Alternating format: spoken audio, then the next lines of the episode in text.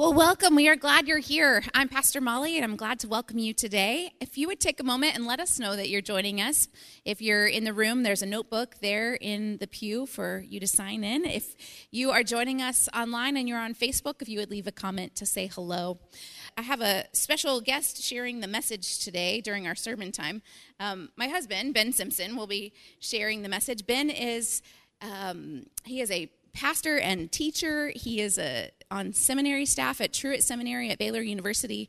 and is ordained in the Baptist tradition. He has been teaching for a number of years. He teaches in spiritual formation, and he is a spiritual director and involved in that ministry. So he's coming and sharing the word today. I've been in class this last week, and um, Ben will be sharing our message a little bit later in service. Well, good morning. Now, this is the very first Sunday that I've ever had the opportunity to preach at First Methodist Killeen, and as I said to the people at eight and at nine thirty, it may also be my last Sunday to ever preach at First Methodist uh, Killeen. Um, you know, I also told the people at eight and nine thirty that you know I was going to offer the sermon, but I could still get cut before eleven. So uh, I'm here still. Uh, so I'm going to saddle up and ride one more time. And uh, before service began, Molly was down here talking, and I overheard Wyatt say to her that he had a hymnal on hand, even though he thought I was just out of range, that if I say the wrong thing, he could always fire. And that's why I'm behind the lectern, is just in case for the added protection. Uh, so, yeah, I'm just glad he has a hymnal and not a Pew Bible. That's, I'm thankful for that.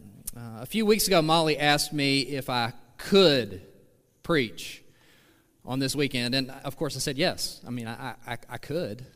Uh, and then she asked me if I would preach while she was in seminar, seminar at Truett. And I said, Well, yeah, of course, but you really don't sound like you want me to. and she said, Well, I'm just afraid of what you might say. Um, last Sunday, uh, I, have been teaching a Sunday school class uh, here at 11. I did that for four weeks, and it was our last week together. And uh, I shared with the class that I'd be preaching this weekend, and, and, and Fred Jones, who some of y'all might know, he's, he was part of that class. And, you know, when Fred first told me his name, he assured me immediately that it was his real name. And I confess to you, when he said his name to me out loud, I thought, Witness Protection Program. I mean, that's, that's what I thought. You know, uh, when Fred heard I was going to be preaching, he said, uh, Is that legal? And I said, you know, legal, yes, but prudent or wise or a good decision, I mean, we're, we're about to see. So, um, our scripture reading for this morning uh, came from Psalm 1. And if you have a Bible or you want to reach out and grab the Pew Bible, you can turn and open it because all we're going to do is just walk through those six verses uh, together. And you may have noticed in the reading of that psalm that this psalm contains a promise. And the promise is this that the blessed person who delights in God and meditates on God's commands day and night prospers in all they do. And that's a tremendous claim. Okay, and it's one that I want us to meditate on this morning. Human beings, all of us here in this room, we want to flourish. We want to prosper. In his book, Knowing God Today, Dallas Willard, he wrote this. He said, There are four questions every human being must answer. The first is this What is reality? The second, who is well off or blessed? The third, who is a truly good person? And the fourth, how does one become a truly good person?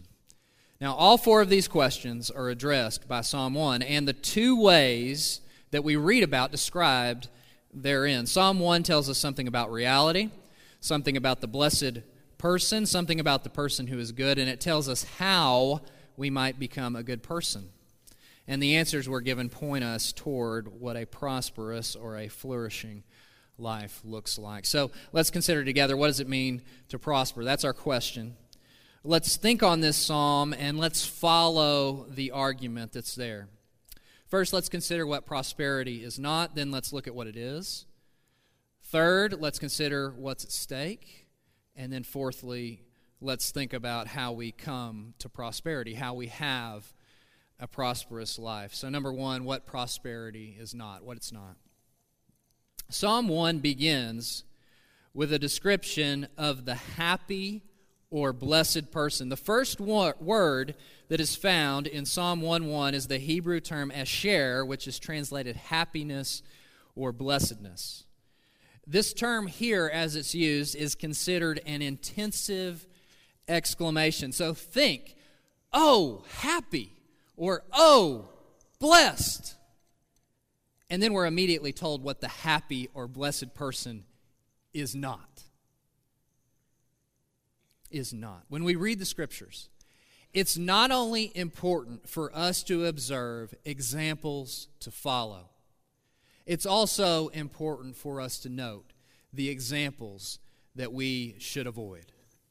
Now, when I was in college at Baylor, I made an acquaintance with a gentleman who he worked as a professor, and we went to lunch one day at a local Mexican food restaurant. A few of my friends, they came along, they were there too, and the conversation turned to our role models or people we looked up to, and uh, this professor friend of mine, he shared the top five influences on his life. Now, four of the individuals that he named to him were admirable, were people that he looked up to. And one of those four was a retired professor that I knew and who I shared affection for. So we shared at least one common hero. But the example that stood out most to me and to my friends uh, was somebody famous.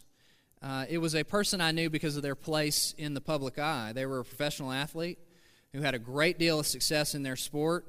And we asked this professor, well, why him? And he said, well, while he was an outstanding athlete, I knew him personally. I grew up around him, and he was not very kind to people when I was around him. And so his was an example to avoid.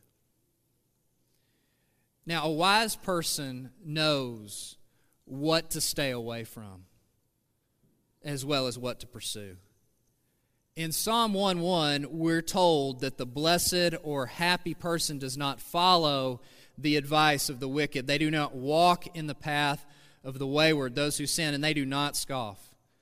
Now, these are distinctions made in this passage and elsewhere in Scripture between the righteous person and the wicked person, the saint and the sinner, the scoffer, the person who belittles, derides, and mocks. The Hebrew word, root for that word there is to scorn.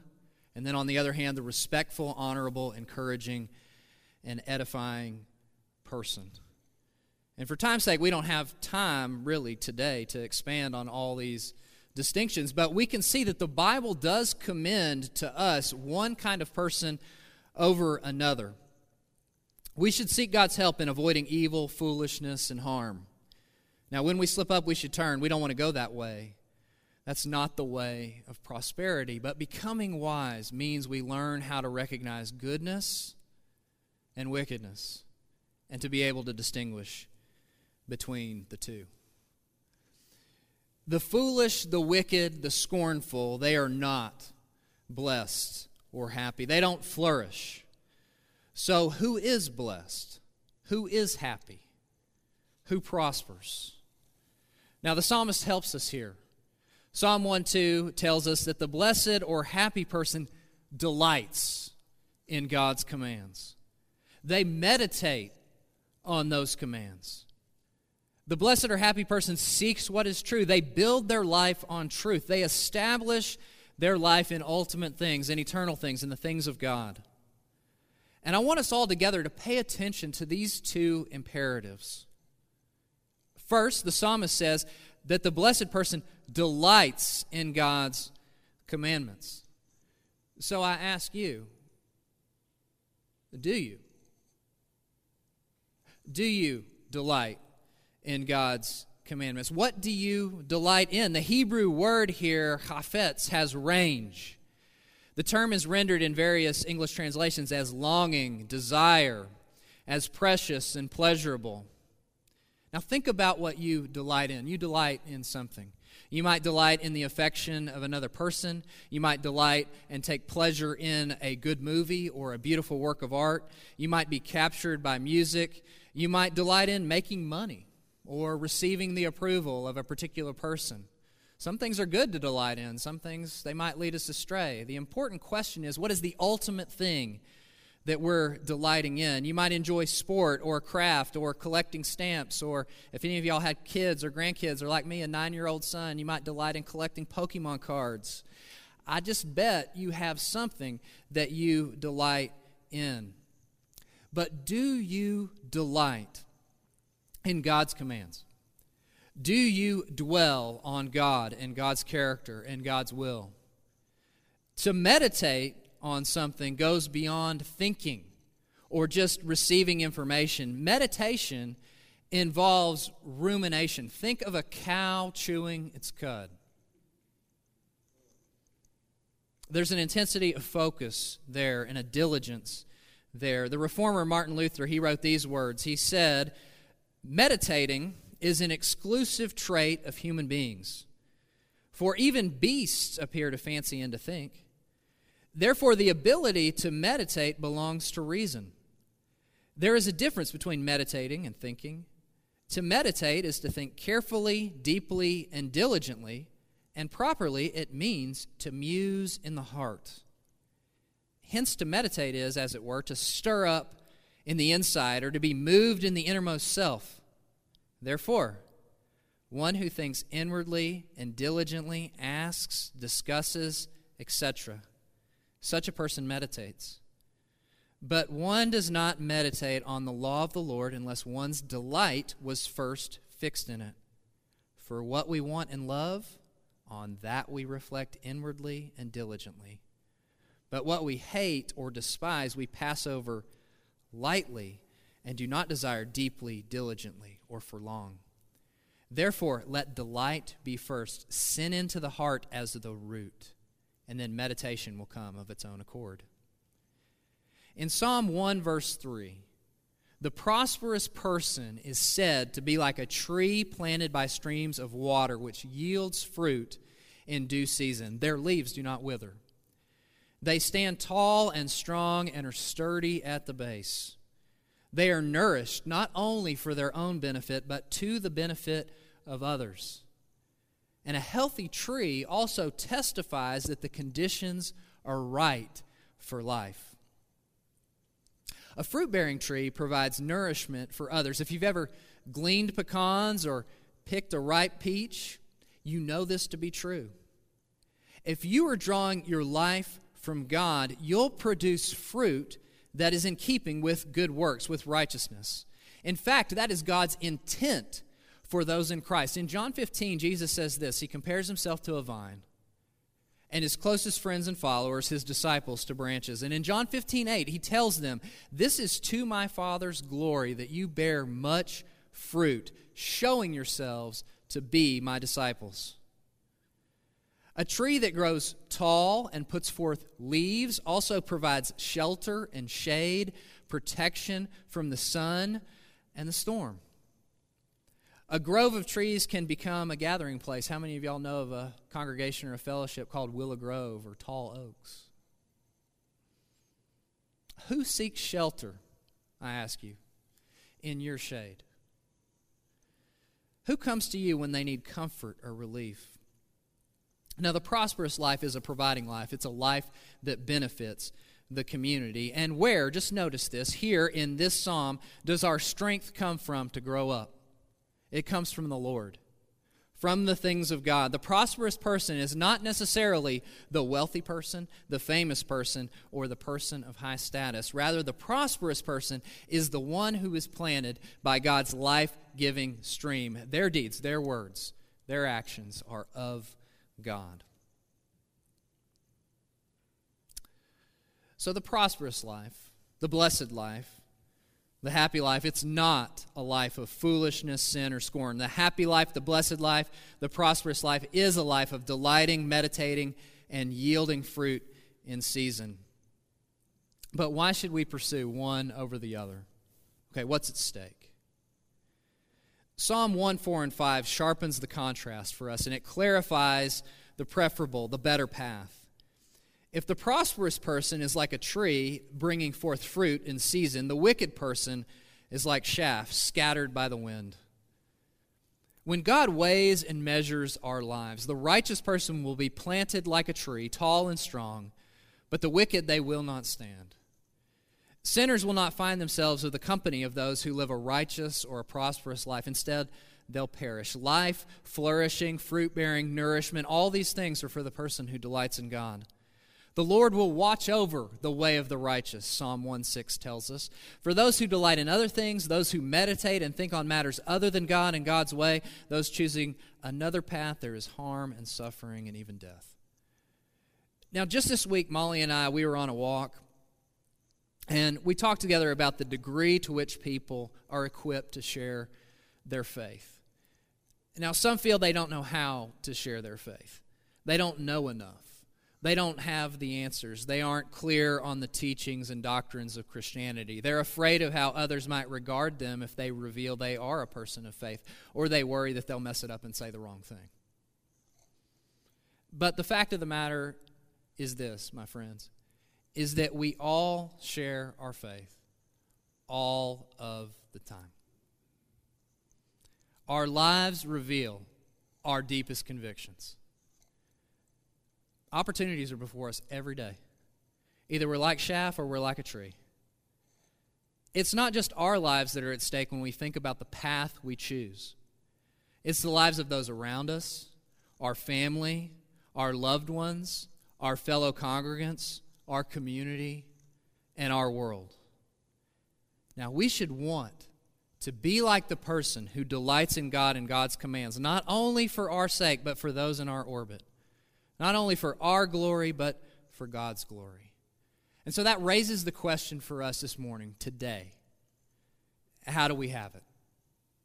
How do we become a blessed or happy person? How do we prosper in all that we do? How do we come to delight in the Lord and to meditate on the things of God so that we yield fruit in season? Now, for those of us in this room who call ourselves Christians, who have followed Jesus for many years, we need to remind ourselves today what, or better yet, who we're called to delight in. And for those of us here today that may not be Christians, who may be new to the idea of faith, or those who maybe even have attended church for many years but have yet to see and trust in God's grace, we may need to see what we should delight in for the very first time and be changed. In Psalm 1, we are told of the blessed person, the happy person, the prosperous person. This person isn't a fool, they avoid sin, they don't scoff. They delight in God and meditate on God's commands. They root themselves in God's very life and they bear fruit. And in everything they do, they prosper. We here, we could all aspire to be that kind of person. We could all say that we'll go forth from here and try really hard to be that kind of person. But if we're honest, I think we know that we won't get it right. We'll fail, we'll stumble. And if Psalm 1 is only for us a moral prescription, then, well, we're all in trouble. But I'm here to tell you that thankfully that's not all this text is. Because you see, in Luke 24, at the end of Luke's gospel, uh, Jesus, he, he, he, he's been raised from the dead and he appears to these two disciples who are on their way to Emmaus. And Jesus tells them many marvelous, wonderful things. But one of the things that he says to these two disciples is that in his life, death, and resurrection, all of the scriptures were fulfilled. That the Old Testament writings pointed towards him. And if you've paid attention when you read the Gospels or you read the epistles, when you read the New Testament, and still the writers are always trying to figure out how did the story we were given in the New Testament point their way to Jesus? How has he fulfilled it all? And so that's what they did, and we can do the very same thing. So let's think about Psalm 1. Jesus, he was and he is the blessed person. He does not follow the advice of the wicked, nor walk in the path of sinners, nor take the place of the scoffer. He was delighted to do his Father's will. He meditated on God's commands, and he kept them perfectly. He bore good fruit. That much is undeniable. We're still here today. But not only did he stand tall like a tree planted by a stream, not only did he do that, he was planted on a tree, the tree of our redemption. He was crucified, he was nailed to a cross. as an atoning sacrifice for our sins. He was scorned and mocked by the wicked, the sinners, and the foolish.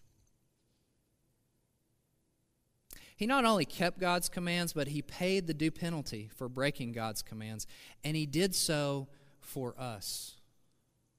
And, friends, let me say, that is something to delight in. Why do we delight in the Lord? Why do we meditate on God's commands and God's wondrous works? Why do we live a life of obedience? Why do we seek the way of righteousness? It's not to make ourselves acceptable to God. That's beyond our power. That is not something that we can do. No. Jesus is our reason to delight in God. I mean, just look at him. In and through Christ, we have been made acceptable to God. Our sins are forgiven. Through faith, we receive living water. We're not just planted by the stream, but the stream wells up in us. In Christ, we have life, we have abundant life, we prosper, not in the sense that we have wealth or status or worldly influence, which is interesting to think in those things, because if you're a child in God's kingdom, you have wealth and you have status and you have access to the Father. You have influence beyond anything that this world could ever offer. The thing that we have is we have Him. We behold the beauty of God of Christ. We delight in Him, and He is everything that we need. Everything else that we have come our way in this life is just a bonus. All the good things that we receive, they're just gravy. They're gifts given to us to be gratefully received and then used in God's service for God's glory. So you're here, you, you want to be prosperous, you want to thrive, you want to flourish. Uh, trust in Jesus. Rest in his righteousness alone. He's the way, he's the truth, he's the life. Just meditate and think on him. Sink the roots of your life just deep, deep down into his living water. And then let him bring forth good things in you. Let's pray. Almighty God, we thank you for today. Every day from you is a gift. And Lord, we rise once again at the beginning of this new week and we simply offer ourselves and say, Lord, do with us as you will. We are only servants in your courts. We delight to be in your presence. And thank you for Jesus, by whose grace we now come and stand in your presence. Lord, I pray for us here. I pray for each person that they might hear your call to be the blessed person, to be the happy person, to be the person who flourishes, to delight in you, to meditate on your commands, and to bring forth good fruit. Lord, give us the gift of faith, strengthen our faith, and help us to be faithful witnesses to the good news of the gospel. We pray these things in Jesus' name. Amen.